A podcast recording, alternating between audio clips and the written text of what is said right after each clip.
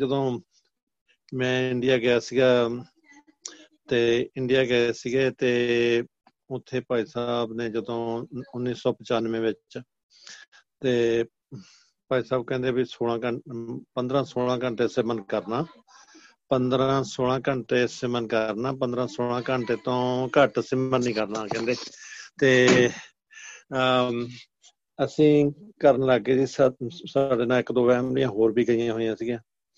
ਤੇ ਮੈਂ ਗੁਰੂ ਸਾਹਿਬ ਜੀ ਨੇ ਜਦੋਂ ਸਵੇਰੇ ਤੜਕੇ 2 ਵਜੇ ਤੋਂ 8 ਵਜੇ ਤੱਕ ਸੁਰਤੀ ਲਾਉਣੀ, ਫਿਰ ਸਕੂਲ ਦੇ ਬੱਚੇ ਆ ਜਾਣੇ ਦੋ ਦੋ ਤਿੰਨ ਘੰਟੇ 9 ਤੋਂ 11 ਉਹਨਾਂ ਨਾਲ ਸੁਰਤੀ ਲਾਉਣੀ, ਫਿਰ ਆਏ ਅਸੀਂ, ਮਹੀਨਾ, ਡੇਢ ਮਹੀਨਾ ਰਹੇ ਜੀ, ਬਹੁਤ ਵਾਹਿਗੁਰੂ ਨੇ ਕਿਰਪਾ ਕੀਤੀ ਸਿਮਨ ਕਰਾਇਆ।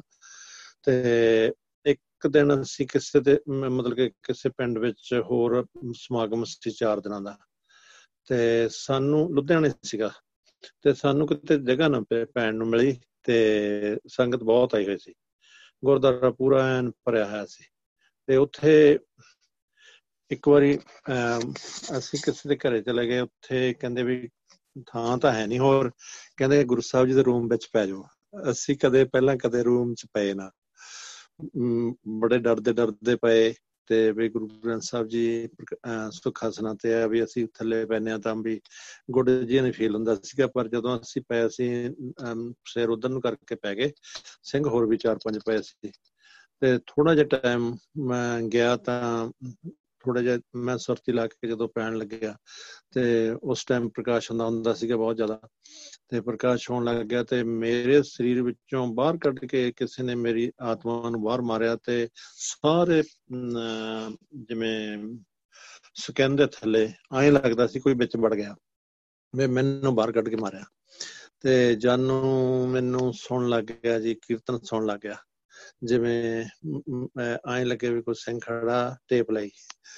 ਤੇ ਮੈਂ ਬੜਾ ਡਰ ਗਿਆ ਮੈਨੂੰ ਇਹ ਚੀਕਾਂ ਨਿਕਲਣ ਵੀ ਇਹ ਕੀ ਗੱਲ ਹੋ ਗਈ? ਮੈਂ ਨਵਾਂ ਨਵਾਂ ਹੀ ਇਹ ਹੋਇਆ ਸੀਗਾ ਤੇ ਜਦੋਂ ਚੀਕਾਂ ਨਿਕਲਣ ਲੱਗੀਆਂ, ਮੈਨੂੰ ਮੈਂ ਬਹੁਤ ਚੀਕਾਂ ਮਾਰ ਵੀ ਆ ਕੀ ਹੋ ਗਿਆ? ਫਿਰ ਮੈਨੂੰ ਪਤਾ ਲੱਗਿਆ ਕਿ ਗੁਰਸਾਹਿਬ ਜੀ ਆ ਗਏ। ਤੇ ਵੀ ਕੀਰਤਨ ਸੁਣਨ ਲੱਗ ਗਿਆ। ਤੇ ਕੀਰਤਨ ਖੰਡ ਕੀਰਤਨ ਜਥੇ ਵਾਂਗੂ ਕੀਰਤਨ ਕਰ ਰਿਹਾ ਸੀ। ਮੈਂ ਪਛਾਣਿਆ ਵੀ ਸਿੰਘ ਕੌਣ ਹੈ ਫਿਰ ਮੈਂ ਕਿਹਾ ਵੀ ਨਹੀਂ, ਇੱਥੇ ਦਾ ਨਹੀਂ ਹੈ।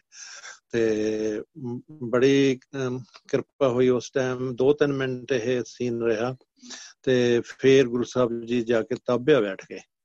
ਤੇ ਕੀਰਤਨ ਸੁਣਦਾ ਰਿਹਾ। ਮੈਂ ਜਦੋਂ ਫਿਰ ਉੱਠਿਆ, ਮੈਂ ਕਿਹਾ ਵਾਹਿਗੁਰੂ ਮੱਥਾ ਟੇਕਿਆ, ਗੁਰੂ ਸਾਹਿਬ ਜੀ ਨੂੰ ਮੈਂ ਕਿਹਾ ਬਹੁਤ ਕਿਰਪਾ ਕੀਤੀ ਸੱਚੇ ਪਾਤਸ਼ਾਹ ਜੀ ਅੱਜ।